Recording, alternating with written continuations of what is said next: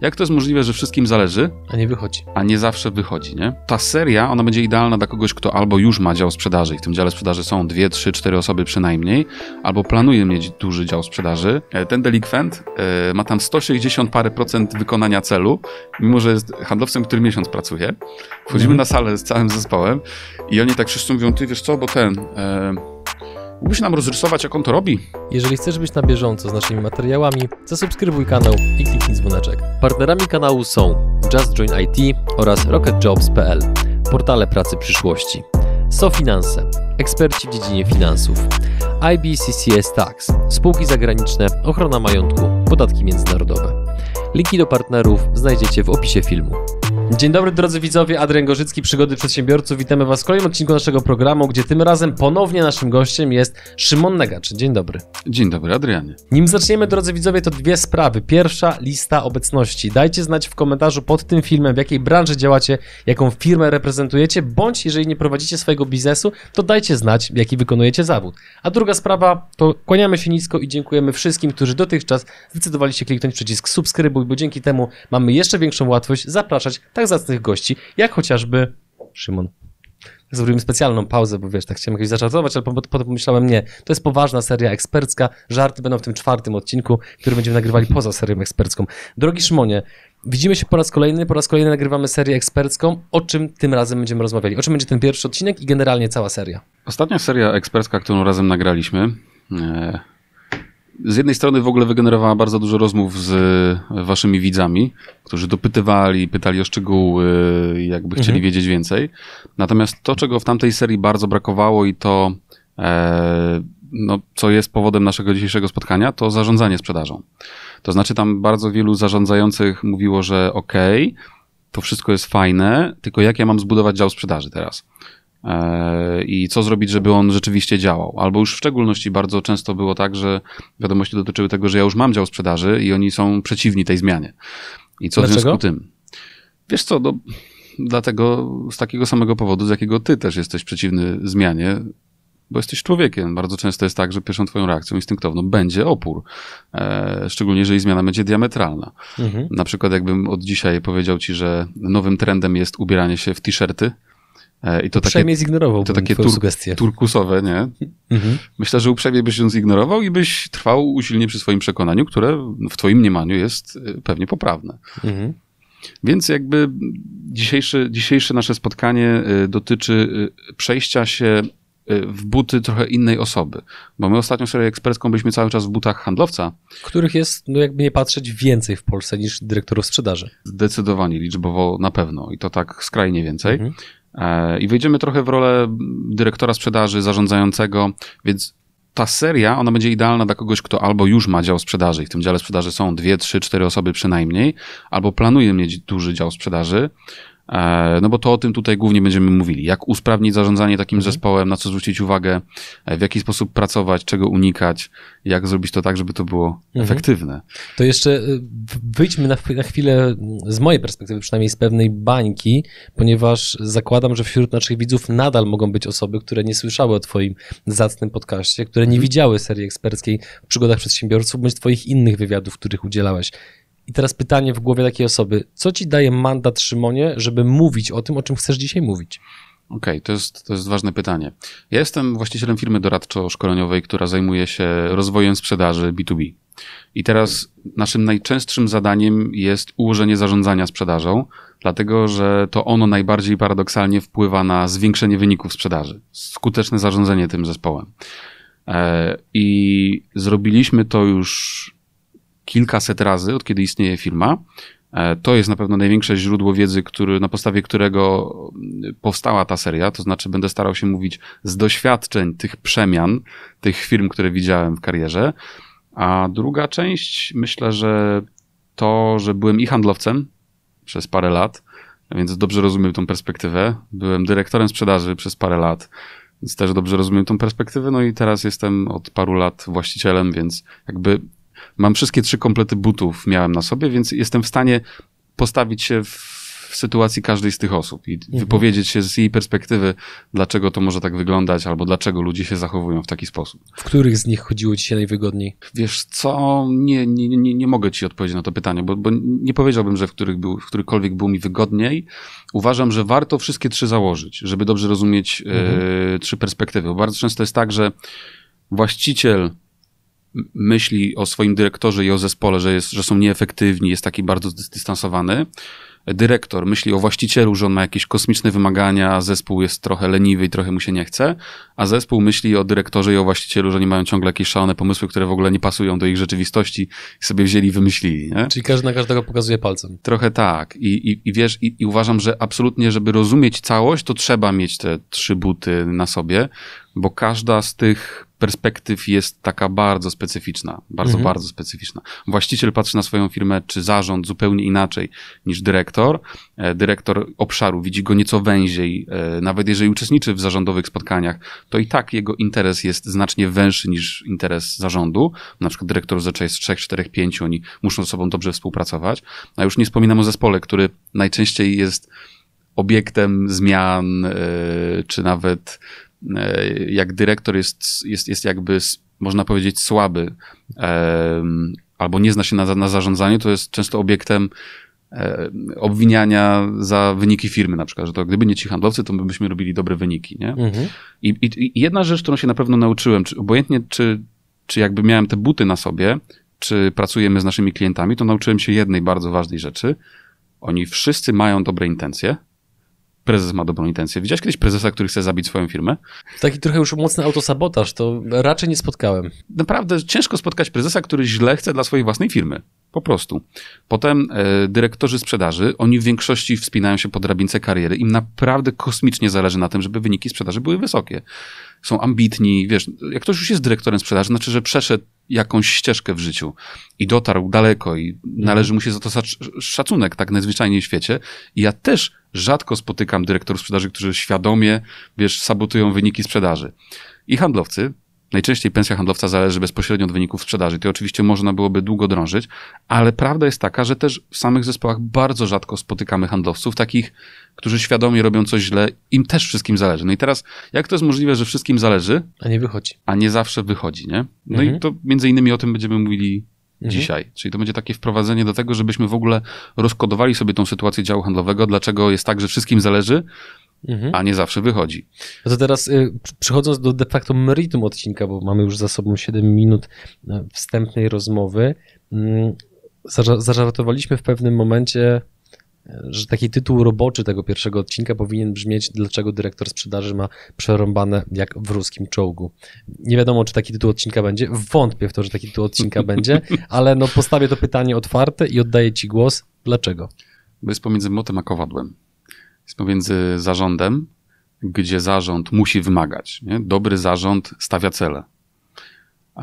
A pomiędzy działem handlowym, e, gdzie dział handlowy jest właśnie na linii frontu jest tak, że dyrektor sprzedaży musi być łącznikiem między jednym a drugim, co bywa trudne.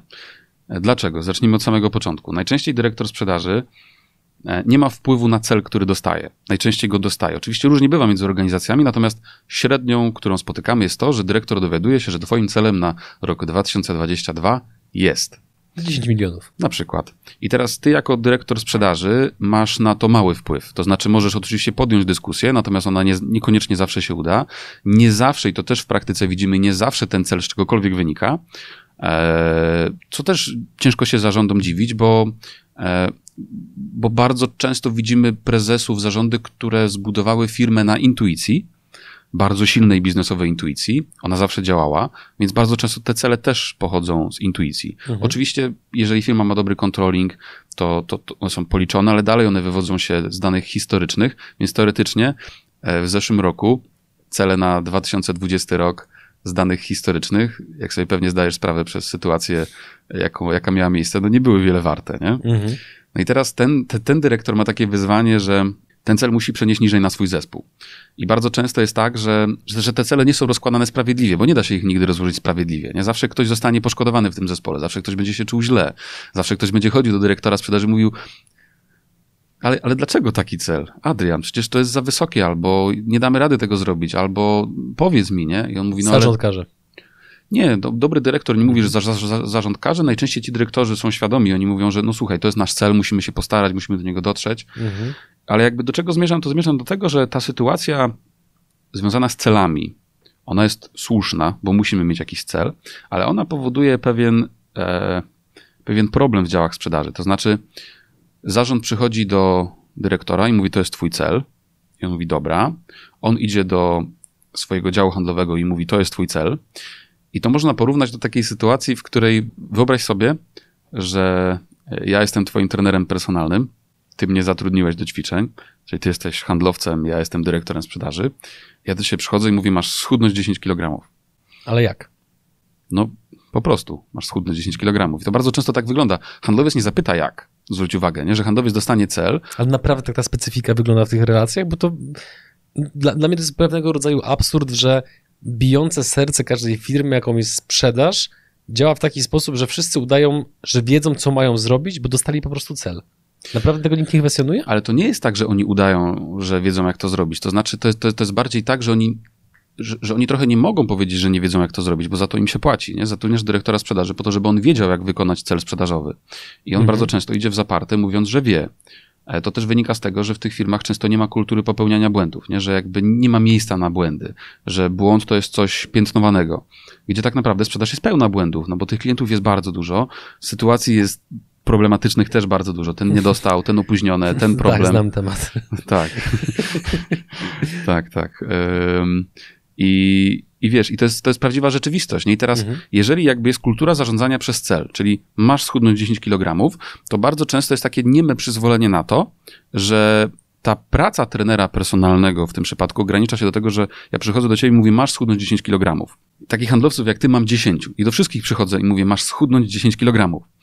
I teraz oni wszyscy mówią, to nie wiem, będę biegał, nie jadł kolacji, albo nie wiem, będę, ktoś mówi, będę ćwiczył trzy razy w tygodniu, a ktoś inny mówi, no to ja będę czekał, aż sobie sam schudnę.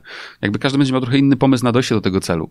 I teraz brak przyzwolenia na błędy w strukturze organizacyjnej i to, że właśnie jest taka kultura nadawania sobie celów, bardzo często sprawia, że jedyne co ma handlowiec, to ma cel mhm. i menadżera, który mu o tym celu przypomina. Czyli mówię, ale Adrian, pamiętasz, że masz trudno 10 kilo? Pamiętasz? Mhm. I potem się spotykamy na koniec miesiąca, ja cię pytam, Adrian, no ale miałeś schudnąć 10 kg. Czemu schudłeś tylko 6? Nie, to jest odpowiednikiem dyskusji, że Adrian miałeś zrobić 100 tysięcy, a zrobiłeś 60. Dlaczego? I teraz wstecznie o tym rozmawiamy. I to są dwa potężne problemy działów sprzedaży. Czyli zarządzanie przez rezultat, bo tak to jest od wielu lat, bo tak się przyzwyczailiśmy, że sprzedaży daje się cel, a oni chyba powinni wiedzieć, co zrobić. I drugi problem, czyli brak planu. Czyli jest tak, że no, no to róbmy ten cel. Mhm. I bardzo często plan brzmi, musimy się bardzo postarać, żeby go zrobić. I bardzo rzadko jest bardziej konkretyzowany, bo teraz, gdy wyobrazimy sobie trenera personalnego, prawdziwego, nie? Mówi, masz schudnąć 10 kg. W związku z tym musisz schudnąć 2,5 kg tygodniowo co jest oczywiście szaleństwem. Jak ktoś nas słucha i bierze, bierze wzór, to niech nie bierze, to jest tylko przykład. E, Podobno kilogram tygodniowo jest tak w miarę zdrowo. To przejdźmy na te, na te 4 kg. Masz tu 4 kg, to musi być kilogram tygodniowo mhm. i teraz w związku z tym y, musisz mieć y, taki budżet kaloryczny, musisz jeść takie rzeczy, musisz ćwiczyć trzy razy w tygodniu, musisz robić takie, takie i takie ćwiczenia, bo wtedy to się uda, nie? I teraz patrz, trener personalny nie robi czegoś takiego, że przychodzi po miesiącu i mówi, a nie schudłeś? Tylko on po pierwszym tygodniu już patrzy, nie? Mówi, ok, zwróć uwagę na to, że ten nasz plan to chyba nie jest dobry plan, bo no, nie idziemy na rezultat, nie? Albo za mało, albo za dużo jesz, albo za mało ćwiczysz, gdzieś jest problem, poszukajmy go wspólnie, nie? I teraz z uwagi na to, że e, jest, jest, jest kultura takiego niepopełniania błędów, to w ogóle nie ma miejsca na tą dyskusję, nie? Jest cel roczny, e, który dzieli się na miesiące i teraz podam Ci ciekawostkę. Najwięcej klientów do nas o pomoc sprzedaży zgłasza się w kwietniu, dlatego że kwiecień i maj to są już takie dwa miesiące, gdzie widać, że nie zrobimy celu rocznego. Bo tak jest styczeń, no styczeń to było trochę świąt, trochę ciężko, potem mhm. luty wdrażamy nową strategię, ona może niekoniecznie działać, potem marzec, jeszcze mamy taki syndrom wyparcia, że może jednak coś się uda z tym zrobić. Potem jest kwiecień i już zarząd albo dyrektor wyraźnie widzą, że my to tego celu nie zrobimy. I teraz te dwa pojedyncze problemy, e, to są naprawdę duże problemy, że bardzo często nawet ludzie mi mówią, Szymon, ale jak zrobić plan sprzedaży? Przecież ja nie wiem, jak będzie. E, ja to traktuję tak, że jeżeli mamy na przykład cel 100 tysięcy, na bank wiemy, że zrobimy 60, bo zawsze tyle robiliśmy. Mamy 40 tysięcy delty. I teraz niewymyślenie planu na zakopanie tych 40 tysięcy, bardzo dokładnego, to jest trochę tak, jakbyś miał do wykopania 100 metrów rowu, masz czas na wykopanie 60 metrów i wiedzę, i liczysz, że te 40 to się magicznie jakoś tak Jakoś wykopie. tak, nie? I teraz najgorsze jest to, że w sprzedaży czasami to magicznie się zdarza, że ktoś przychodzi mówi, wow, ktoś mi wykopał 40 metrów rowu w nocy. Bo czasami zdarzy się sprzedaż, który nikt się nie spodziewał. Ona złoty prostu, strzał, tak? Ona po prostu przyszła, mhm. nie była planowana, ale to, że zrobiliśmy wtedy cel, to jeżeli on nie wynikał z planu jakiegoś konkretnego, że my wymyśliliśmy, mhm. jak to zrobić, tylko jakoś tak zrobiliśmy, to to jest problem. I, e, i teraz te, te dwa punkty w zestawieniu ze sobą, ja widziałem dziesiątki firm, które, które to zabiło. Nie? To taki, ten taki układ, w którym prezes udaje, że ten cel jest wykonalny, dyrektor udaje, że on wie, jak to zrobić, handlowcy dostając ten cel, no nie mogą powiedzieć jednoznacznie, że się nie da, najwyżej co to zaczynają mhm. szukać pracy i mimo, że w tym całym układzie nikt nie ma złych intencji, to brak zastanowienia się nad planem e, powoduje, że e, no, że bardzo często po prostu to się nie udaje. Nie? Ja w, w, tym przypadku opowiadam przypowieść o jamniku Stefanie. Nie wiem, czy ją pamiętasz. Kiedyś to opowiadałem. Raz. Tak, to jakby jamnik Stefan jest bardzo ważny w kontekście zarządzania sprzedażą. E, jamnik Stefan miał, e, Andrzej miał jamnika Stefana i pewnego dnia jamnik Stefan przychodzi do Andrzeja i mówi, Andrzej bym chciał wystartować w wyścigu hartów. No i Andrzej mówi, no ale Andrzej, Szyszy Stefan, mówisz, że jesteś jamnikiem, nie? Nie dasz rady, przegrasz z tymi hartami. Ja mówi, Andrzej, Andrzej, Andrzej, uspokój się. Ja wiem, co mówię. Ja wygram z tymi hartami. Postaw na mnie wszystkie pieniądze. Ja pobiegnę, wygram, zajmę pierwsze miejsce, wygramy miliony, zamieszkamy na Hawajach. Będzie super. No i Andrzej mówi, jak już jamnik do mnie gada, to postawię. I zostawił dom, wiesz, sprzedał wszystko, postawił te pieniądze na jamnika Stefana, przychodzi dzień wyścigu, jamnik Stefan staje na linii startu, taki, wiesz, zmotywowany strasznie, nie? Wygram z tymi hartami. No i zaczyna się wyścig, on biegnie, biegną harty, biegnie jamnik, harty trochę go wyprzedzają, ale jamnik nie daje za wygraną, biegnie coraz mocniej, coraz mocniej, aż w końcu harty go zostawiają w tyle, jamnik w końcu zieje, pada, nie kończy wyścigu, leży na boku, nie jest w stanie dobiec do mety, Andrzej rwie sobie włosy z głowy, przegrał oszczędności życia, biegnie do niego i mówi, Stefan, co się stało? A on mówi, nie wiem, Andrzej, naprawdę nie wiem. I teraz bardzo często to jest rozmowa na koniec, na koniec kwartału z wynikami sprzedaży, nie? Wszyscy byli zmotywowani, wszyscy chcieli. Piękne. Ale jest taka rozmowa, Stefan, co się stało? Mhm. Nie? I on mówi, nie wiem, Andrzej, naprawdę nie wiem. I też a propos tych złotych strzałów, ja tak wtrącę, że z mojej perspektywy, nie wiem, czy się zgodzisz, to jest chyba w ogóle trochę niebezpieczne takie złote strzały, no bo one mogą powodować, że niesłusznie nabierasz przekonania, że taki złoty strzał jest również prawdopodobny w przyszłości i być może się wydarzy. I to mi trochę przypomina taką sytuację ucznia, który przygotowuje się do sprawdzianu, za każdym razem udaje mu się coś tam ściągnąć, coś tam podpowiedzieć, leci na dwójkach albo na trójkach i myśli, że w ten sposób się prześlizgnie do końca roku, aż nagle być może zmienia się nauczyciel, który dużo mocniej pilnuje, żeby nikt nie ściągał, no i nagle ten powiedzmy tutaj Andrzej, w tym przypadku uczeń, ma gigantyczny problem. Wiesz co, teoretycznie jak teraz wyjdziemy nawet trochę w przód, dobry dyrektor sprzedaży y, wyrzuca duże tematy z prognozy. Czyli jeżeli mamy duże tematy w lejku, skrajnie duże, skrajnie mhm. e, złotostrzałowe, to nie wpuszczamy ich w prognozę. Jeżeli one wpadną, to bardzo fajnie, ale musimy mieć plan, jak zrobić wynik, nawet jakby nie wpadły.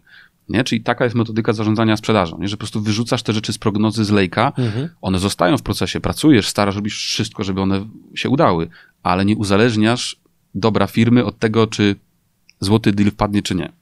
I teraz e, zestawiając te dwa problemy ze sobą, ciężko się komukolwiek dziwić, podsumowując. Właściciel wymaga, bo taka jego praca.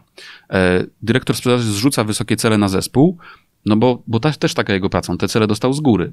I teraz e, wszyscy teoretycznie wiedzą, jak to zrobić, no bo taka ich praca. I teraz, gdyby wejść w buty wszystkich, tam naprawdę nikt nie jest winny, nie? Tylko po mhm. prostu bardzo często ten układ w firmie jest tak stworzony od bardzo dawna i ciężko go w ogóle naruszyć, że jakby handlowiec powiedział, ale zastanówmy się, na przykład wyobraź sobie, jestem handlowcem, nie? Ty jesteś dyrektorem sprzedaży, siedzi 15 handlowców, ja podnoszę, ale ten cel jest naprawdę wysoki, może zastanówmy się nad podstawami naszej strategii sprzedaży, czy aby na pewno będziemy w stanie zrealizować ten cel. no i sobie tak na niego spojrzeli, co ty, Heniu, no do roboty, jeździć po klientach, a nie wymyślasz sobie Książek jakieś... się naczytałeś, no, podcastów jakiś- jakichś. Albo oglądałeś jakąś serię ekspercką na przykładach, nie? E, tak, a, jakby, Mhm. a podamy parę przykładów takich planów e, też w kolejnym odcinku serii i jeszcze w kolejnym będziemy rozmawiać o tym, jak, jak, jak te plany poprawiać, bo to naprawdę od nich zależy. Ja widziałem setki przypadków, gdzie wymyśliliśmy plan, na który nie wpadła na przykład konkurencja, nie? że pójdziemy gdzieś w jakiś sposób, mówiąc coś i zrobimy jakiś marketing do tego, wiesz, to jest pomysł, to jest Mhm. plan, nie wykopiemy, to uda się, wymyślimy jak to zrobić, nie? I to jest podejście, które e, powinny mieć działy sprzedaży. Tylko, że teraz wiesz, jak wymyślimy jakiś taki głupi plan i głupi pomysł, to on się może nie udać. Nie udać. Na tym polega I wtedy Cała wracamy do, zabawa. do tej kultury braku popełniania błędów w firmie, więc Tak. nikt nie chce ryzykować, bo nie chce być tym, którego potem będą wytykali na korytarzu palcem, że to ten Henie, który wymyślił o, o tych tam podstawach sprzedaży czy coś tam. Jest takie powiedzenie, że nikt nikogo nie zwolnił za zakup IBM-a. Że e, jak podejmujesz ryzyko i kupisz jakiś sprzęt do firmy, jakiejś nieznanej niszowej organizacji, która może ma lepszy sprzęt, ale tam coś się stanie, to cię zwolnią, bo podjąłeś złą, ryzykowną decyzję. Ale nie zwolnią cię, jak kupisz gorszy, droższy, słabszy sprzęt IBM-a. To jest takie powiedzenie sprzed parunastu lat. E, I ono jest tak samo tutaj, że Mhm. bezpieczne wyjścia są dobrymi wyjściami, bo nikt niczym nie ryzykuje. Nie? E, I teraz jak jest taka kultura braku popełniania błędów, która może być wykreowana albo przez dyrektora sprzedaży, albo przez właściciela, albo przez handlowców, bo wszyscy trójkę mogą to wygenerować, taką kulturę organizacyjną, e, to tak naprawdę, wiesz, ci- ciężko sobie odpowiedzieć na pytanie w ogóle, jak z tym wygrać, nie? I Mhm. to będzie trzeci odcinek swoją drogą. Mhm. Jak wygrać właśnie z kulturą braku popełniania błędów i jak zarządzać działem sprzedaży, jak prowadzić te rozmowy, jak rozmawiać o planie, żeby to dało się rzeczywiście zrobić. Ale idźmy dalej, Mhm. bo tam w rzeczywistości, w rzeczywistości tej sprzedażowej jest, jest, jest jeszcze parę problemów, co najmniej parę problemów. Wiesz co, czekaj, Mhm. prze- przerwijmy na chwilę, bo ja mam jedno pytanie. Śmiało. Czy zarządzanie sprzedażą przez cele to jest błąd, który jest w biznesie od zawsze? Czy to jest trochę znak naszych czasów, że to przestało działać? To przede wszystkim nie jest błąd. W sensie przez cele trzeba zarządzać, Mhm. tylko że nie możemy oczekiwać, że sam fakt nadania komuś celu sprawi, że on będzie wiedział, jak go zrobić. To jest, to Mhm. jest problem, że e, jakby oczekiwanie, że ja komuś nadam cel i on będzie zmotywowany, żeby go zrobić, staje się coraz mniej aktualne. E, dlaczego? Dlatego, że e, na przykład, gdy cofniemy się w czasie 15 lat, to wtedy okazuje się, że bardzo się postaram, e, mogło działać. No nie było żadnego marketingu, nie było, nie było tak zaawansowanych sposobów utrzymywania relacji biznesowych, jak teraz są. E, I tam bardzo często to zarządzanie przez cele działało, no bo ten, kto był bardziej zmotywowany, ten wygrywał. Natomiast teraz bardzo wyraźnie widzimy, że motywacja nie wystarczy, że znaczenie ma wszystko. Znaczenie ma to, w jaki sposób wygląda nasza oferta, znaczenie ma to, jak wygląda nasza strona internetowa, jak zrobiony jest nasz marketing, jakie mam zaufanie do tej marki. Znaczenie ma to, e, czy surowce są dostępne, czy magazyn podaje w tempie, czy są programiści, których możemy sprzedać. E, Znaczenie ma ma nawet, wiesz, polityka cenowa, to w jaki sposób są skonstruowane umowy, e, w jaki sposób jest skonstruowany system motywacyjny w firmie, wiesz, jak są zrobione procesy, jak są zarządzane, jak sprawiamy, żeby nikt niczego nie gubił, wiesz. Na dzisiaj w firmach wynik sprzedaży to jest system tylu połączonych naczyń, że to się w głowie nie mieści, po prostu. Mhm. Najzwyczajniej w świecie, nie? I to też jest kolejny problem dyrektora sprzedaży, że on bardzo często jest obarczany winą lub zasługami, zależy czy jest dobrze, czy źle, e, za wynik sprzedaży, gdzie tak naprawdę e, najczęściej to nie jest tak, że on miał pełną moc sprawczą nad tym wynikiem. Bardzo często się okazuje, że dyrektor na przykład nie ma wpływu na marketing, żadnego, E, bo albo go nie ma, albo to jest jakiś osobny zespół, który mówi, my wiemy, co robimy. I, I to też jest dla niego problem duży. Też jest pomiędzy motem a kowadłem, bo on często tego marketingu bardzo, bardzo potrzebuje, że na przykład prosta rzecz, wiesz, że handlowiec, y, jak już jest na spotkaniu, to te dokumenty, czy to, co on tam pokazuje, to jest skrajnie przemyślane. Pasuje do odbiorcy, jest, jest dopasowane do tego, co on myśli, co on czuje. Jest to takie w punkt, nie jest to takie, wiesz, puste marketingowy bełkot na przykład, Mhm. nie? To są wszystkie rzeczy, których dyrektor sprzedaży potrzebuje, ale nie zawsze je ma. Chciałeś podawać chyba trzeci punkt, ale ci przerwałem wtedy a propos Tak. celów, więc to jest dobry moment, żebyśmy do tego wrócili. To trzeci punkt powiedziałbym, że jest taki, że e, zarząd jest często oderwany od rzeczywistości handlowców, dlatego że zarząd jeździł z handlowcami bardzo dawno temu, najczęściej, albo właściciel, albo zarząd. Mhm. E, Zdarza się, że dyrektor też jest oderwany. I teraz bardzo często dochodzi do takiej sytuacji, w której jest bardzo łatwo zepsuć motywację w dziale sprzedaży, wdrażając tam takie rozwiązania wymyślone w sali konferencyjnej. Że czasami, i ja to widziałem na własne oczy też setki razy, że są pomysły, które w sali konferencyjnej wydają się być naprawdę genialne, natomiast kiedy próbujemy je zaaplikować do prawdziwej rzeczywistości prawdziwego handlowca, to on tak staje i mówi, czy ja ze mnie robią, czy o co chodzi? Wiesz, co teraz powiem? No, Podaj jakiś przykład. Ach, kurde. Wiedziałem, że tak będzie. Wiesz co, w dużym uproszczeniu to na przykład dotyczy yy, pytań, że widziałem kiedyś coś takiego, że yy, handlowcy dostali przygotowaną listę pytań, e, którą mają zadawać klientom. Z sali Z konferencyjnej. sali konferencyjnej. I na przykład e, to, było, to były spotkania z e, warsztatami samochodowymi, z mechanikami. e, I tam było pierwsze pytanie, jakie pan ma najbliższe cele biznesowe. I teraz, i teraz to jest poprawne, nie? To jest naprawdę poprawne, żeby, żeby klienta Okej. zapytać, jakie ma pan cele biznesowe, ale na pewno nie na początku rozmowy, Że wyobraziłem sobie mechanika, z którego usług ja korzystam, który jest takim bardzo bezpośrednim, hardym gościem i wyobrażam sobie, jaką on minę by zrobił, gdyby dostał do mnie takie pytanie. I teraz wiesz, tych pomysłów, takich pomysłów są setki i tysiące, które w sali konferencyjnej wyglądają Mhm. świetnie na flipcharcie, natomiast w rzeczywistości jest bardzo trudno je zaaplikować.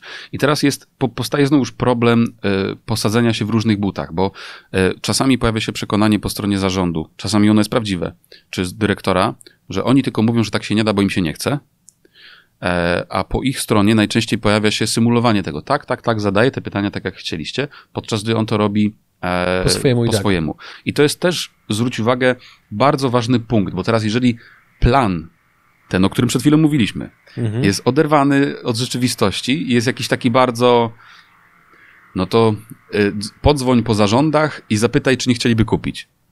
To może i na kartce brzmi jak dobry pomysł, ale każdy handlowiec, który nas teraz ogląda, wi- wie, że podzwonienie po zarządach i zapytanie, czy chcielibyście kupić, no nie wygeneruje sprzedaży już, może kiedyś, nie? I dlatego mówię o tym trzecim punkcie, e, bo my bardzo często wchodzimy w, w, te, w, te, w ten układ i są oczywiście dwa scenariusze. Plan jest dobry, ale handlowcy go nie wdrażają, bo poprzednich parę planów było wziętych Z czapy? tak. I też jest oczywiście druga sytuacja, że handlowcy mają rację i ta ich rzeczywistość w ogóle wyklucza działanie w sposób, w jaki zostało to zaplanowane, nie?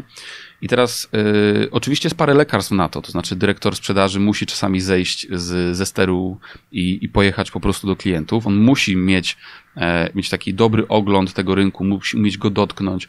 I ja na przykład uważam, że my jako firma doradcza mamy tu dużo łatwiej, bo ja jeżdżę do naszych klientów, widzę te firmy, dotykam tych firm, rozmawiam z handlowcami sfrustrowanymi na dyrektora, rozmawiam z dyrektorem sfrustrowanym na handlowców, rozmawiam z zarządem sfrustrowanym na dyrektora i handlowców. Masz pełen przegląd sytuacji. Tak, ja, ja wiesz, im jest łatwiej e, być w tej rzeczywistości, bo ja w niej po prostu jestem na stałe, ale bardzo często widzę kapitanów statku, którzy odeszli od tej rzeczywistości dawno temu i nie mieli okazji zaobserwować, jak ona się zmieniła. A teraz nie skłamię, jeżeli powiem, że, to, że, że rzeczywistość biznesowa wymienia się teraz co parę lat. Nowe social media, nowy sposób podejmowania decyzji, nowi gracze na rynku, to się ciągle zmienia, nowe produkty, e, nowe usługi, wiesz, to się naprawdę bardzo dynamicznie zmienia. Więc ten trzeci punkt, mamy pierwszy. Zarządzanie przez masz zrobić taki cel. Schudnij 10 kilo. Tak. Potem jest brak planu na to więcej, co powinniśmy zrobić. Liczenie, że ono się jakoś samo zrobi, albo ten plan jest, brzmi, będziemy się bardzo starać. I potem jest trzecia rzecz, że bardzo często te plany nie przystają do rzeczywistości tych ludzi. Firmy w większości teraz to, to jest taki kontrolowany chaos. Najczęściej, jeżeli to jest przemysł, to oni mają bardzo e, sprocesowaną logistykę i produkcję już. To znaczy, e, proces produkcyjny jest dokładnie ułożony, jest pomierzony, proces logistyczny jest ułożony i pomierzony, e, finanse są ułożone i pomierzone, e, wiemy jak na nas wydajemy, wiemy kiedy, wiemy jakie mamy terminy płatności, wiemy jakie mamy czas produkcji. Teraz przekładając to na firmy usługowe, wiemy jak robimy naszą usługę, wiemy jak ją zaczynamy, jak ją kończymy, jakie raporty przygotowujemy i tak dalej. To wszystko najczęściej już jest procesowane, ale nie wiedzieć czemu. Ostatnim obszarem, który jest kompletnie niesprocesowany jest sprzedaż i marketing. I Masz jakąś hipotezę, dlaczego tak jest? Dlatego, że bardzo często y, myślimy, że jeżeli ktoś potrafi dobrze mówić, to już umie w sprzedaż i w marketing. W sensie, jeżeli on brzmi przekonująco, e, używa mądrych słów, wiesz, jest taki, masz takie czasami poczucie, tak, tak, tak, tak, elokwentny właśnie, jest czasami takie poczucie, że byłby dobrym handlowcem. I to często wynika z tego, że właściciel, który zakładał tą firmę, kiedyś sam sprzedawał. I jemu bardzo łatwo szło. Więc nie możemy mu się dziwić, on nie dostrzegał potrzeby wdrażania jakichkolwiek procedur. Zatrudniał dobrych ludzi i oni sprzedawali. Mhm. Teraz zmieniło się to, że zatrudnienie dobrych ludzi, dobrych handlowców jest coraz trudniejsze. Jak powiem, że jest coraz trudniejsze, to też jakbym nic nie powiedział. Jest po prostu bardzo trudne. Zatrudnienie dobrych handlowców obecnie jest bardzo trudne, bo jak jesteś dobrym handlowcem w tych czasach, to naprawdę nie szukasz pracy. po mhm. prostu, nie? E, albo rzadko. Niewielu dobrych handlowców samodzielnie szuka pracy. E, potem E, jak dyrektor sprzedaży zastaje taką rzeczywistość od właściciela, który swoją charyzmą, byciem właścicielem sprzedawał bardzo skutecznie kiedyś i nie dostrzegał potrzeby układania tego obszaru, tylko dostrzegał, on widział inne problemy, bo produkt nie doszedł, bo był niskiej jakości, bo nie mamy pieniędzy na koncie. To były obszary, gdzie on ładował swój wysiłek, żeby go uporządkować. I bardzo często sprzedaż jest właśnie ostatnim takim obozem, który do dzisiaj działa tak jak każdy handlowiec z osobna, że jak mam 10 handlowców, to każdy z nich ma trochę swój własny sposób dzwonienia, pisania, e, spotykania się, każdy ma trochę własne sekrety, metody, sposoby i ciężko się dziwić dyrektorowi sprzedaży, e, który na przykład chce czasami wdrożyć procesy. Znaczy, też, też, jest, też jest ważne pytanie, czy są, czym są procesy w sprzedaży, bo to jest często tak rozumiane, że ale co on gada, procesy w sprzedaży przecież się nie da ale... Myślę, że możemy podlinkować co najmniej kilka odcinków twojego podcastu na ten temat. Albo kilkanaście. Mhm. Albo cały podcast. Albo cały podcast, bo jestem ewangelistą tego tematu. Natomiast to też nabierze więcej wymiaru oczywiście w tym odcinku, czym te procesy są, ale, że, ale nawet procesem może być to, że jak ja do ciebie dzwonię, wykonuję do ciebie telefon, to jest więcej tego w poprzedniej serii eksperckiej, to nie powinienem na początku pytać, czy ma pan teraz chwilkę. Bo to znacznie obniża konwersję. Teraz wiem, że wielu handlowców nas ogląda, mówi, ale trzeba zapytać, bo to jest kulturalne. Ja mówię, absolutnie niekulturalnym jest pytać, czy ma pan teraz chwilkę, nie mówiąc na co. Mhm. To jest dopiero niekulturalne. Że ja powinienem, zupełnie optykę tego pytania. Zupełnie, nie? Że jakby ja powinienem zadzwonić, jeżeli chcę być kulturalny, powiedzieć o co mi chodzi, z czym dzwonię mhm. i dopiero zapytać, czy ktoś ma czas, bo dopiero wtedy jest mi w stanie odpowiedzieć. Przecież naturalną odpowiedzią na to pytanie jest, ale na co ten czas? Na przykład, to powinien być proces, nie? że nie robimy tak. Już się nauczyliśmy jako firma, że to absolutnie nie działa. To nie są mhm. wielkie i trudne rzeczy. To są na przykład, procesem może być to, jak jest skonstruowana, skonstruowana nasza oferta. Albo procesem może być to, jak ją przygotować trzy razy szybciej niż ją teraz przygotowujemy. Mhm. Nie? Albo procesem może być, e, w jaki sposób szybko się mamy skontaktować z klientem. Albo procesem może być twoje wezwanie do działania na stronie internetowej, że zamiast Też. skontaktuj się, by poznać ofertę, to można na przykład napisać, tak jak zresztą wy sugerujecie, skontaktuj się, byśmy mogli sprawdzić, czy możemy ci pomóc. Na przykład. E, to, to jest też mhm. wtórne. W każdej firmie zadziała Oczywiście. coś innego, nie? I to trzeba dotrzeć do tego procesu. Ale na przykład, patrz, bardzo prosty proces. My teraz jesteśmy po e, badaniu w branży fotowoltaicznej. Mhm. Przytoczę ci piękną rzecz. E, Wysłaliśmy zapytania do ponad 200 firm e, fotowoltaicznych o fotowoltaikę. I teraz strzelaj proszę, ile z nich wysłało ofertę? 20%?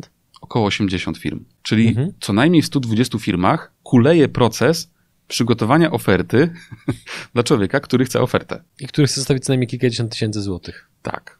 E, czyli to już jest proces. Jak to zrobić, żebyśmy odpowiadali na wszystkie oferty szybko? Mhm. To jest bardzo konkretny proces. To powinna być jakaś osoba, która to zbiera, y, rozsyła do handlowców. Potem handlowcy mają wzór oferty, żeby to szybko zrobić. Tak, patrz, to jest bardzo dużo rzeczy, które możemy stworzyć. Mhm. Ale teraz lepsze pytanie. Na 84 firmy, które wysłały ofertę, jak sądzisz, ile firm zrobiło follow-upa? Czyli zadzwoniło po paru dniach zapytać, jak tam, co robimy? Mniej niż połowa? Dwie.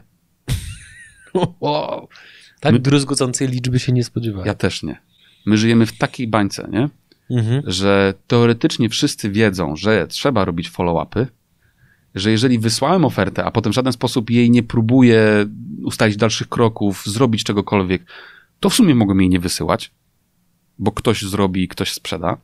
E, ci, którzy mówią, że ale zawsze wygra najniższa cena, to nie jest to prawdą. Fotowoltaice już też nie jest prawdą, bo ludzie się boją niskiej ceny, bo mi dach spali, e, bo będzie instalacja błędna, bo e, panele się zepsują, bo cokolwiek, nie? Ludzie nie chcą wcale kupować najtaniej. E, wręcz jest też nawet, wiesz, przewaga prosta, że mamy własną ekipę montażową. Okazuje się to być mhm. deal breakerem w tej branży. Podaję przykład branży fotowoltaicznej. My z nią za dużo nie pracujemy, ale ale to jest akurat najbardziej bieżący przykład, który mam teraz w ręku. No ale też I... mówmy się, masz, bo rozmawialiśmy o tym w swoim portfolio, macie przykład firmy fotowoltaicznej, gdzie współpracując z wami, ona urosło, urosła gigantycznie na przestrzeni minionych lat. Tak, oni zaczynali z nami pracować, jak byli we dwójkę. No więc nie bądź taki skromny, Szymon. No, ale jakby teraz wracając do tych follow-upów, to też Mhm. jest proces, nie? To jak Jasne. my to zrobimy, że będziemy je robić? Kto je będzie robić? Po jakim czasie będzie je robić? I jak to zrobimy, żeby mieć na to czas? Patrz, to jest konkretny proces do zrobienia, nie? Mhm. I teraz ja zachodzę w głowę, stawiam ją na ręku, na dłoni i się zastanawiam, dlaczego w tak niewielu firmach jest w ogóle chęć do przygotowania czegoś takiego. Wysłuchajcie, najbardziej prosty proces, który każdy powinien mieć, to jest podejmowanie lida. Ktoś wypełnił formularz na stronie, albo zadzwonił, albo napisał maila. I teraz co my robimy, żeby zrobić to szybciej, lepiej, sprawniej niż konkurencja? To w ogóle każda firma, która nie ma tego zrobionego, jak teraz słucha tych słów, powinna absolutnie przerwać ten odcinek i zadzwonić do swojego zespołu i usiąść i się nad tym zastanowić. Bo teraz odpowiedź na to jedno proste pytanie, ten jeden banalny proces pozwala wyprzedzić kawał konkurencji, bo ogromna liczba firm tego nie zrobiła. Ogromna liczba firm ma to tak zrobione, że jest taka skrzynka, do której mają dostęp handlowcy i oni podejmują te tematy, jak mają czas. Koniec procesu. No i teraz ja wchodzę i zadaję pytanie, a co by było, gdybyśmy mieli jedną osobę tylko od podejmowania tych tematów? Podam ci inny przykład. Mieliśmy klienta, wiesz, że lubisz przykłady, nie? No, myślę, że widzowie nasi również i Mieliśmy, słuchacze. a propos procesów, mieliśmy klienta, który e, ma mniej więcej 12 handlowców, takich pracujących tam po 10-15 lat. I my mówimy, że słuchajcie, problemem jest to, że wy dostajecie zapytania na maila, które podejmujecie po dniu, po dwóch, po trzech. No mówią, przecież to jest mega szybko. Dwa, trzy dni, no to jest super czas. Mega szybko to jest 5 minut. Ja dokładnie to odpowiedziałem. Mega szybko to jest 5 minut. Oni tak, nie, no człowieku, to nie masz pojęcia o naszej branży. W naszej branży to tak nie działa.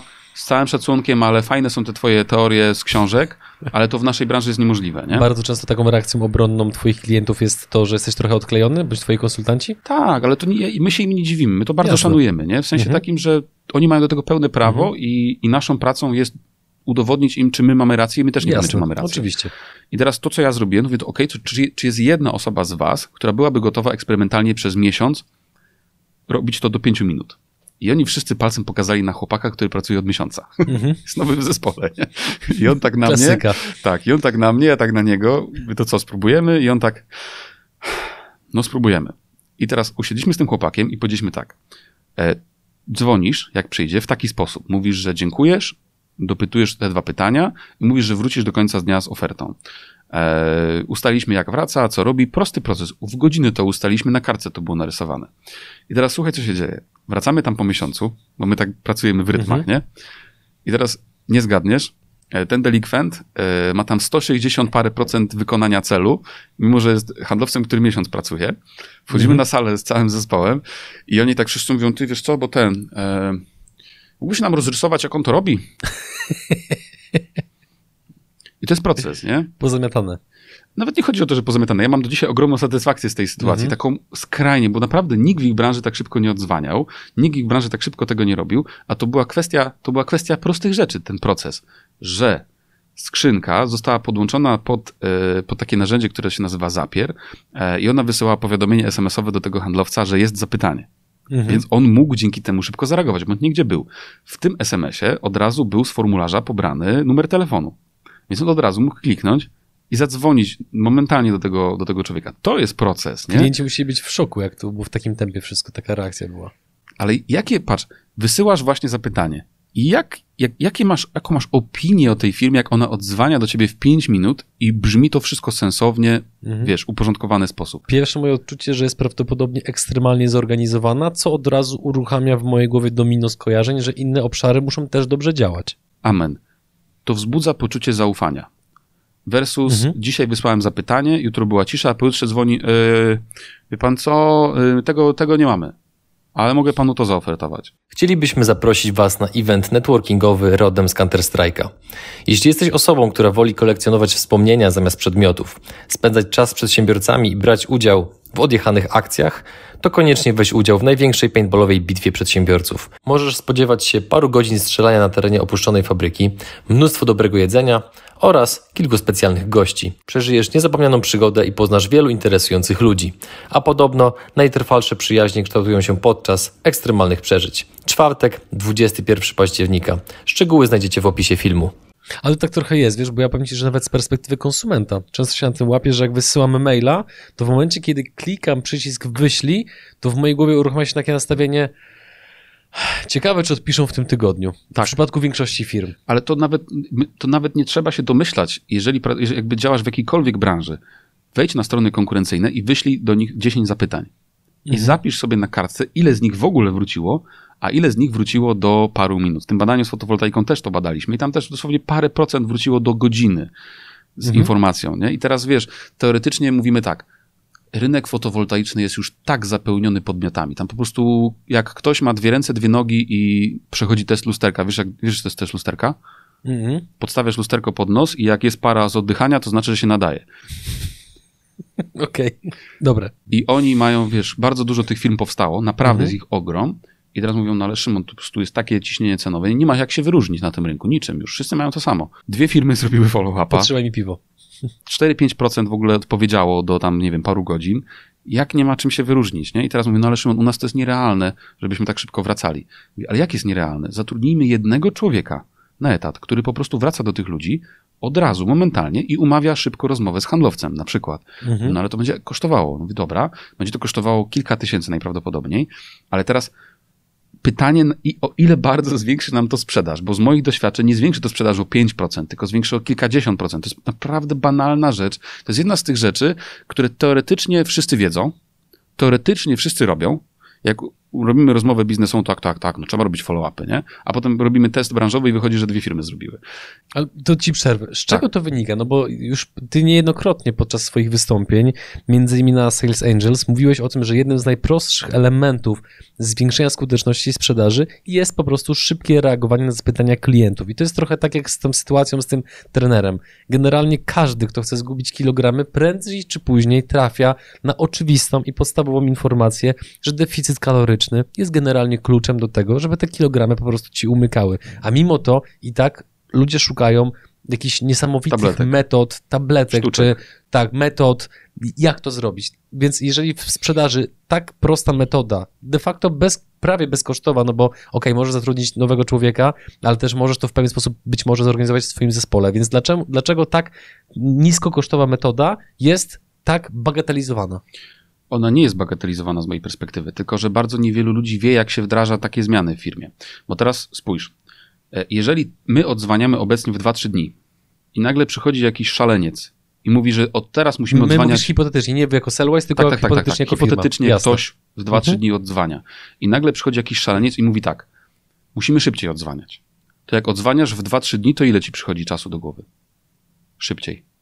W ciągu dnia. Dokładnie. I przyjdzie ci w ciągu dnia, to chyba spoko, nie?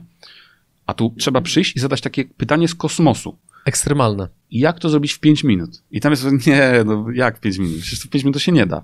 Nie, ja mówię całkiem poważnie. Jak musimy zmienić naszą pracę, żeby mhm. 5 minut było możliwe? Bo to pytanie w ogóle wsadza się w inną kategorię rozwiązań, nie? Bo tamto pytanie, jak szybciej, mhm. wsadza się w kategorię rozwiązań, no to nie wiem, noście telefon przy sobie. Albo najlepsze, nie? Najlepsze rozwiązanie na świecie. Starajcie się szybciej odzwaniać. Ustalone. Nie, ale to, to się śmiejesz, ale to jest, to jest naprawdę to jest problem bardzo wielu organizacji, nie? że mhm. starajcie się to szybciej robić. Oni mówią, dobra, będziemy się starać. Koniec, nie? Versus przychodzi jakiś taki głupi człowiek jak ja i zadaje takie pytanie, a jak to zrobić? Jak to zrobić, żeby to robić w 5 minut? Ja nie mówię, tylko jak, nie? I oni wtedy wchodzą w kategorię, ale to my chyba musielibyśmy mieć kogoś, kto nic nie robi, tylko siedzi i odzwania, nie? Dobra. Pytanie, czy mamy tyle zapytań, żeby taka, taki etat miał sens? No nie mamy. Dobra. Pytanie, czy możemy mieć jednego handlowca dziennie na dyżurze, który ogarnia swoje tematy i jednocześnie pilnuje skrzynki. No, w sumie taki dyżur to może mógłby zadziałać. E, Krzysiek będzie w poniedziałek siedział, Adam będzie siedział we wtorek, Krysia będzie siedziała, siedziała w środę, to jest w sumie może dobry pomysł. I chodzi o to, że bardzo, bardzo trudno jest, i ja naprawdę nie dziwię się tym ludziom, jest trudno zadać sobie takie pytanie, jak to zrobić w 5 minut, jak jesteś w tym sosie. Popachy. Moj, dla nas jest naturalne to, że odzwaniamy w 2-3 dni. I ty sam sobie nie zadasz nagle pytania, jak to robić w 5 minut. Musi przyjść ktoś taki jak ja, albo nie wiem, przyjść mhm. to zobaczyć, usłyszeć. Ktoś z zewnątrz e, to spojrzy. Musi po prostu. I naprawdę mhm. nigdy nie obwiniam tych ludzi. To jest dla nich szalenie trudne postawić sobie takie cele, nie? I teraz wiesz, mi jest łatwiej, jak ja przychodzę i mówię, słuchajcie, ale ja pracuję z firmą bardzo podobną do was I oni to robią w 5 minut. I oni tak wtedy, no ale jak? Nie? I, no i to jest rozmowa, nie? Czyli paradoksalnie moment, w którym y, masz do podjęcia jakąś decyzję. Tak jest często, nie? że jesteś w punkcie zero i masz do podjęcia decyzję. To będziemy odzwaniać w 5 minut, czy nie będziemy? To Mhm. masz takie poczucie, że jak nie podejmiesz żadnej decyzji, to zostajesz w punkcie zero. Nie? Mhm. A to już dawno nie jest prawda. W praktyce podjęcie decyzji, że będziemy dzwonili w 5 minut ma swoją cenę, bo ktoś trzeba to zorganizować, zrobić i tak dalej, ale nie podjęcie tej decyzji też ma swoją cenę. W obniżonym przychodzie, w frustracji zarządu, czemu nie robimy wyników, Mhm. e, w całej strukturze ma swoją cenę. I teraz pytanie, która cena jest wyższa? Spotkałeś się kiedyś z sytuacją, gdzie znaczące przyspieszenie kontaktu z klientem i tak nie przyniosło rezultatów? Tak, spotkałem się. Y, Ten czas pierwszego kontaktu ma znacznie mniejsze znaczenie przy bardzo długich procesach zakupu.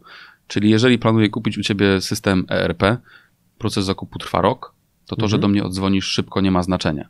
Tutaj będzie miało znaczenie to, że my cały ten rok jesteśmy super bieżąco w kontakcie. Ja ci zadaję pytania, ty mi od razu odpowiadasz. E, Będzie miało znaczenie wszystko to, co omawialiśmy w poprzedniej serii eksperckiej. Czyli prawda jest taka, że to szybkie odzwanianie ma duże znaczenie w procesach zakupu, które trwają na przykład miesiąc, dwa lub trzy. Mhm. E, to ono ma znaczenie, bo wtedy ja i tak zawsze ta pierwsza oferta, ta pierwsza osoba, to ty jesteś osobą, która pierwsza do mnie odzwoniła. Pierwsza dała mi konkret, pierwsza wydała się profesjonalna. I już każdą kolejną osobę porównuję do ciebie. Masz handicap. Po prostu. Najzwyczajniej w świecie.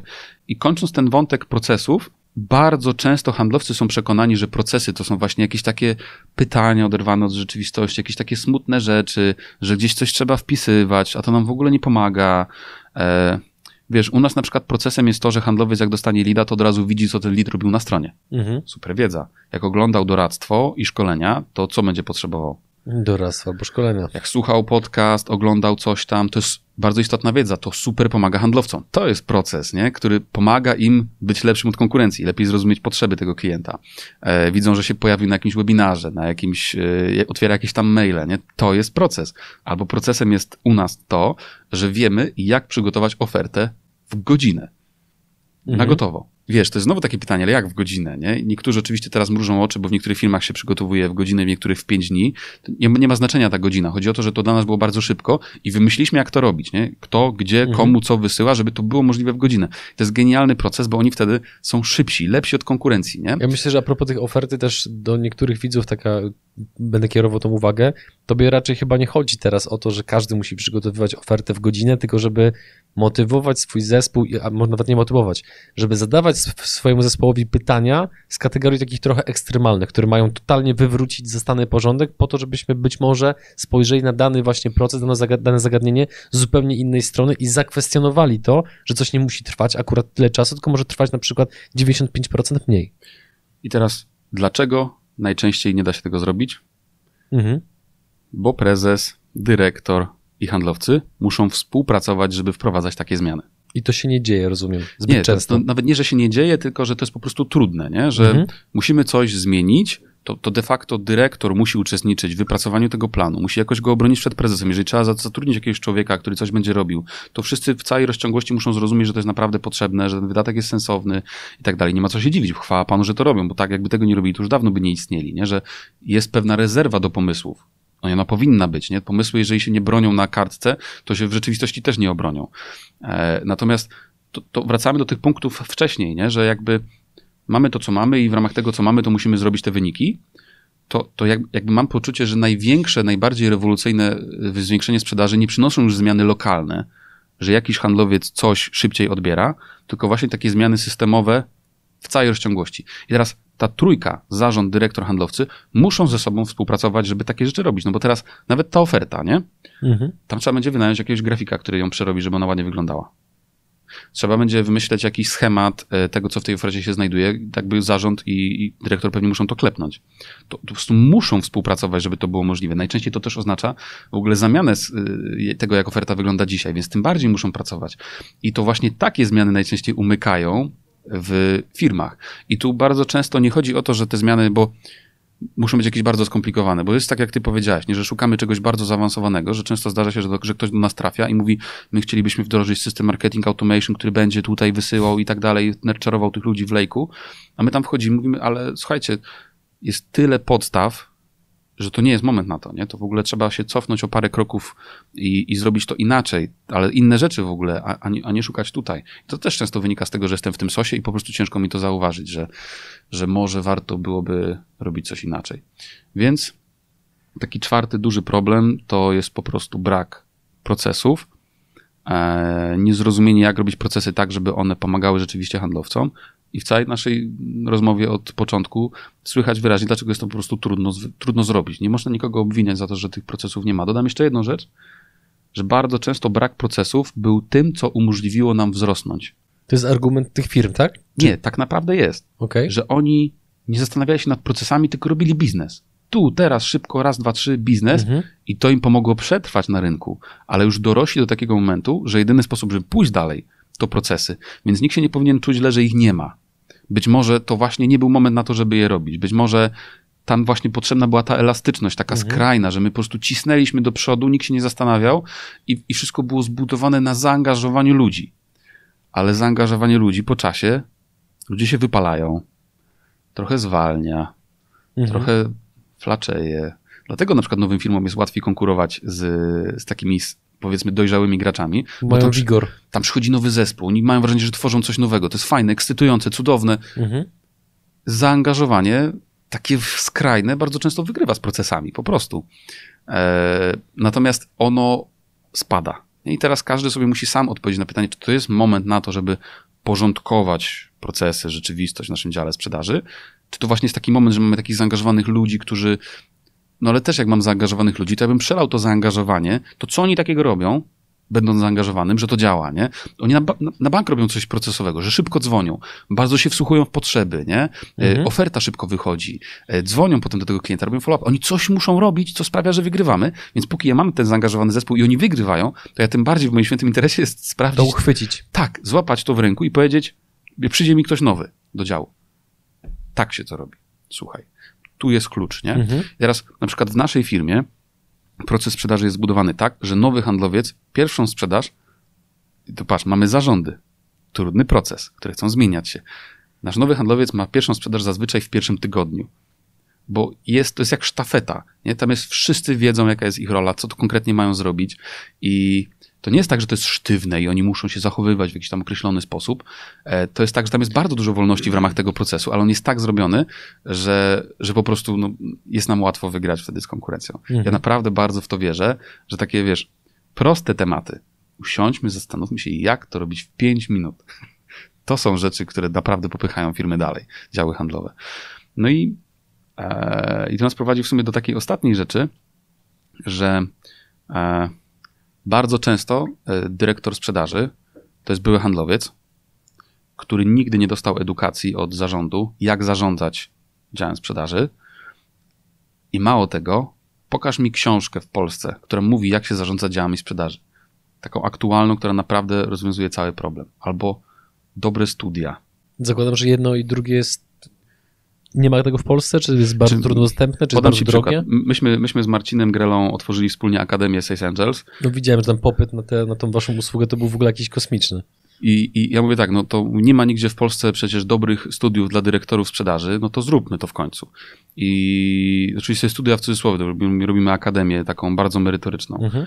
I mówimy, no ale tak, no musimy to drogo wycenić, bo ci specjaliści, co to tam będą wykładać, to, to są naprawdę specjaliści. E, I to jakby całość tej operacji jest bardzo droga i jak zacząłem sobie coś, coś okazało, że nie dziwię się, czemu te studia i w ogóle te wszystkie uczelnie są takie drogie. I stanęło na tym, że tam bilet dla jednej osoby kosztował między 12 a 14 tysięcy złotych netto. I to się sprzedało w dzień. Pełen mhm. komplet. Nie? Jakby idąc w tezę, że nie ma gdzie się uczyć zarządzania sprzedażą, albo po prostu nie ma tej wiedzy, a jak już ktoś ją ma, to ją chroni, bo to jest jakaś bardzo, bardzo ważna, istotna wiedza. I teraz wchodząc w buty dyrektora sprzedaży, który został awansowany, który nie, nie ma prawa do popełniania błędów, musi udawać, że wszystko wie i on nie został przygotowany do tego, jak zarządzać, to, to, to niestety bardzo często się spotykamy z tym, że rzeczy są niepomierzone. Nie, nie, nie Mhm. wiemy, ile mamy lidów, nie wiemy, ile z nich było kwalifikowanych, nie wiemy, ile trwa proces sprzedaży, nie wiemy, gdzie on się wykrzacza. E, Jak już jest CRM, to najczęściej jest taki umarły, że w nim nie ma rzeczy. Ciężko, jakby oni nie do końca, nie do końca wiadomo, jak to zrobić i to naprawdę nie jest ich wina. Ja naprawdę wierzę w to, że tej wiedzy nie ma na rynku. Jest jej szaleńczo mało. Nie ma skąd jej czerpać. I w szczególności najczęściej właściciel firmy ma wybudowane dużo swoich własnych przyzwyczajeń tego, jak zarządzać, i one często niekoniecznie pasują do działu sprzedaży, albo e, niekoniecznie odzwierciedlają znowuż ich rzeczywistość nie? i wspierają to, w jaki sposób oni powinni pracować. Natomiast dobra informacja jest taka, że w trzecim odcinku tej serii opowiem o metodzie, o sposobie zarządzania działem sprzedaży, który dla bardzo dużej części z oglądających powinien być rozwiązaniem i nie jest trudny. E, Więc w tej serii eksperckiej odnajdzie się odpowiedź na to pytanie. Więc ostatnim punktem byłoby to, że to zarządzanie jest takie bardzo oparte na charyzmie najczęściej, na właśnie tym celu, że damy radę, zróbmy, a nie jest takie ułożone, procesowe, rzeczywiście tak jak Mhm. powinno ono wyglądać. Teraz Cię poproszę o dwie rzeczy. Po pierwsze, żebyś zrobił podsumowanie w sposób prawidłowy, czyli podsumuj ten odcinek, wymień od podpunktów, proszę, o czym mówiliśmy pokrótce. I druga rzecz, powiedz y, jeszcze raz, czego widzowie i słuchacze mogą się spodziewać w drugiej i trzeciej części tej serii eksperckiej. Podsumowując ten odcinek, mamy trzech aktorów: właściciela, dyrektora i handlowców.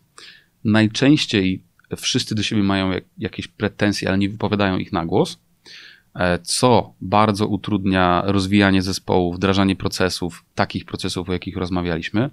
E, Bardzo często dyrektor ma też utrudnione zadanie, bo e, nie ma dostępu do wiedzy, jak konkretnie zarządzać zespołem, jest naciskany celami z góry, e, w związku z tym też naciska na cele poniżej. Bardzo często jest właśnie brak kultury przyznawania się do błędów, w ogóle szukania rozwiązań Mhm. wspólnie w całym teamie. I podsumowując, rola dyrektora sprzedaży w takiej organizacji to jest jakby mam, mam, mam taki dozgodny szacunek do tych ludzi, bo oni bardzo często przyjmują taką rolę osób, które zaczynają tym ręcznie sterować. Ty pojedź tu, ty zrób tamto, ja tu ponegocjuję z klientem, ja tam pojadę i w sposób taki zamieniając się trochę w takiego lidera sprzedaży, mniej dyrektora, ratują te firmy i robią, wiesz, niesamowite wyniki, ale bardzo często jak usuniemy tego dyrektora z równania, to równanie przestaje działać. I to jest I- bardzo niebezpieczne dla firmy. To jest bardzo niebezpieczne dla firmy. Chwała dla tego dyrektora, że on pomimo tych wszystkich problemów, o których powiedzieliśmy, udało mu się zwiększyć sprzedaż. W ogóle to jest tytaniczna praca. E, natomiast w momencie, kiedy on wyjdzie, to, to, to jakby co dalej, nie? Mhm. E, Więc podsumowując, życie dyrektora sprzedaży nie jest proste. Życie handlowca nie jest proste, bo w całej tej strukturze też trzeba sobie z tym poradzić. Właściciel też nie ma łatwo, ale gdzieś tam z całej dyskusji nam wychodzi, że kluczem jest połączenie ich wspólnie dookoła nie dyskutowania o tym, że ma być zrobione, tylko odpowiedzi wspólnie na takie bardzo fundamentalne pytania, które mogą być bardzo nieaktualne. Że my sobie ostatnio na nie odpowiadaliśmy w ogóle 5 lat temu, czy 10. To jeszcze powiedz, co będzie w drugim i w trzecim odcinku. Tak, w drugim odcinku powiemy o tym, co to jest strategia sprzedaży. to jest jedno z najbardziej nierozumianych pojęć, yy, jakie istnieje. I ja opowiadając o strategii, powiem, z czego ona się składa i jakie najczęściej są popełniane błędy, na co konkretnie zwrócić Mhm. uwagę, żeby ta strategia, działała i co to w ogóle znaczy strategia sprzedaży. To jest w ogóle, to jest, słowo strategia jest chyba... e, Nadużywane chyba w wielu kontekstach w ogóle. no Z tak. mojej perspektywy. A masz strategię przygotowaną na dzisiejsze spotkanie? Zawsze mam. Kurczę. No i wiesz, znowu strategia. Nie wszędzie jest strategia na wszystko. Więc jakby Mhm. rozkodujemy sobie, co to jest ta strategia sprzedaży i ko- konkretnie jak ją zrobić. A w trzecim odcinku rozkodujemy sobie, jak zarządzać zespołem sprzedaży, rozwiązując wszystkie problemy z dzisiejszego odcinka. Czyli jak ich połączyć dookoła planu, jak wspólnie robić proces, jak sprawdzać, czy ten proces jest dobry, jak go później zamieniać, jak sprawdzać, czy na pewno idziemy na cel, czyli jak być tym takim trenerem Mhm. personalnym. Czyli w trzecim odcinku podam taką metodę, która nam bardzo działa, często ją wdrażamy i każdy ambitny będzie mógł próbować ją wdrożyć od razu po tym trzecim odcinku. Więc bardzo się te dwa odcinki łączą z tym. To nim pójdziemy na krótką przerwę, powiedz jeszcze naszym widzom i słuchaczom, jak się można z wami skontaktować, jeżeli ktoś stwierdzi już po tym odcinku, że e, shut up and take, and take my money.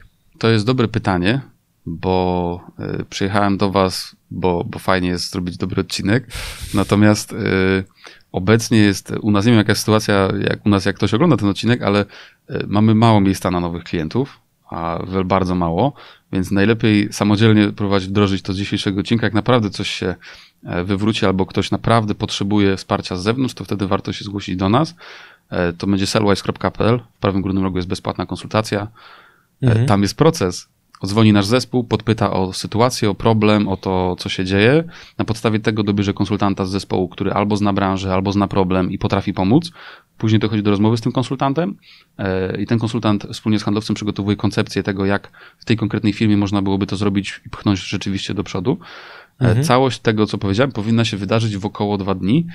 E, No ale to oczywiście do, do, do, do sprawdzenia na żywo w samym procesie. Jestem ciekaw, czy to, co przed chwilą powiedziałeś, jakby nie patrzeć e, reguła niedostępności, czy to nie będzie miało odwrotnego skutku do intencji, jaką masz, że jednak, no, skoro jest tak mało miejsca na nowych klientów, no to chyba to wynika Nie z wiem. tego, że tych klientów jest, no, mówiąc prost, tak dużo, czy jest takie zainteresowanie i ssanie ze strony rynku. I od razu mi się przypomniał ostatnio taki post, który widziałem na Facebooku jednej firmy, która akurat sprzedaje olejek CBD, gdzie napisali, proszę, prosimy póki co nie kupujcie naszego olejku CBD, ponieważ nie nadążamy z wysyłką, co oczywiście spowodowało efekt odwrotny do tego zamierzonego, no i tam ta sprzedaż jeszcze bardziej eksplodowała. Nie wiem, jeszcze nigdy nie próbowałem powiedzieć w żadnej rozmowie z nikim, że mamy ciężko, jeżeli chodzi o dostępność. To jest mój pierwszy raz, Mhm. więc nie mam absolutnie pojęcia. No ale też umówmy się, to jest prawda, to nie jest tania zagrywka na zasadzie, a powiem, zobaczymy, czy to zadziała, tylko no to jest generalnie fakt. Jakby co, szukamy konsultantów. To jest, e, O, to jest, jest cenna informacja. To jest cenna informacja, tak. Jeżeli ktoś jest ekstremalnym praktykiem e, sprzedaży B2B albo marketingu B2B, to najprawdopodobniej znajdzie u nas szybko pracę, duże wdrożenie, bardzo dużo narzędzi, metodyk. E, To to jest to, czego Mhm. rzeczywiście obecnie najbardziej potrzebujemy Podasz może widełki, ile się u was zarabia? Jako konsultant. Mhm. Znaczy, my teoretycznie idziemy, musimy pozyskać albo byłego dyrektora sprzedaży, albo kogoś, kto to robił sam własnymi rękami. Więc y, taki dyrektor sprzedaży, no to bardzo zależy od branży, ale zarabia między 10 a 60 tysięcy. I realnie nasz konsultant jest w stanie zarobić między około 25 do 40 tysięcy. Czasami więcej, ale to już są bardzo tacy dojrzali konsultanci, którzy długo pracują. E, No i to wynika z tego, że po prostu jeżeli musimy, jeżeli chcemy pozyskać prawdziwego eksperta, to to musi być tyle. Nie jesteśmy w stanie, nie jesteśmy w stanie płacić mniej. To, to rzeczywiście wielu osobom przełoży się na to, że pewnie usługa jest droga, e, natomiast e, nie do końca, bo taki konsultant jeden pracuje mniej więcej z 14-12 klientami, więc ten koszt się bardzo dobrze rozkłada pomiędzy te firmy i jest proporcjonalny do tego, ile powinno wynosić takie, wiesz, procesowe rozwijanie, ile powinno kosztować, żeby było opłacalne. Więc jakby tak, konsultantów szukamy najbardziej. Więc jeżeli ktoś oglądał dzisiejszy odcinek i mówi tak dokładnie, dokładnie, dokładnie, tak jest, tak jest, tak jest i się, i się zgadzał, to jakby zapraszam, zapraszam do nas. Tutaj stawiamy kropkę i przygotowujemy się do drugiego i trzeciego odcinka. Drodzy widzowie, dziękujemy was, za wasz czas, uwagę. Jeżeli macie jakiekolwiek pytania do Szymona, to oczywiście możecie się kontaktować tak jak Szymon wskazał, bądź możecie również zostawiać komentarze pod filmem na YouTubie. Coś jeszcze? Tyle. Do zobaczenia.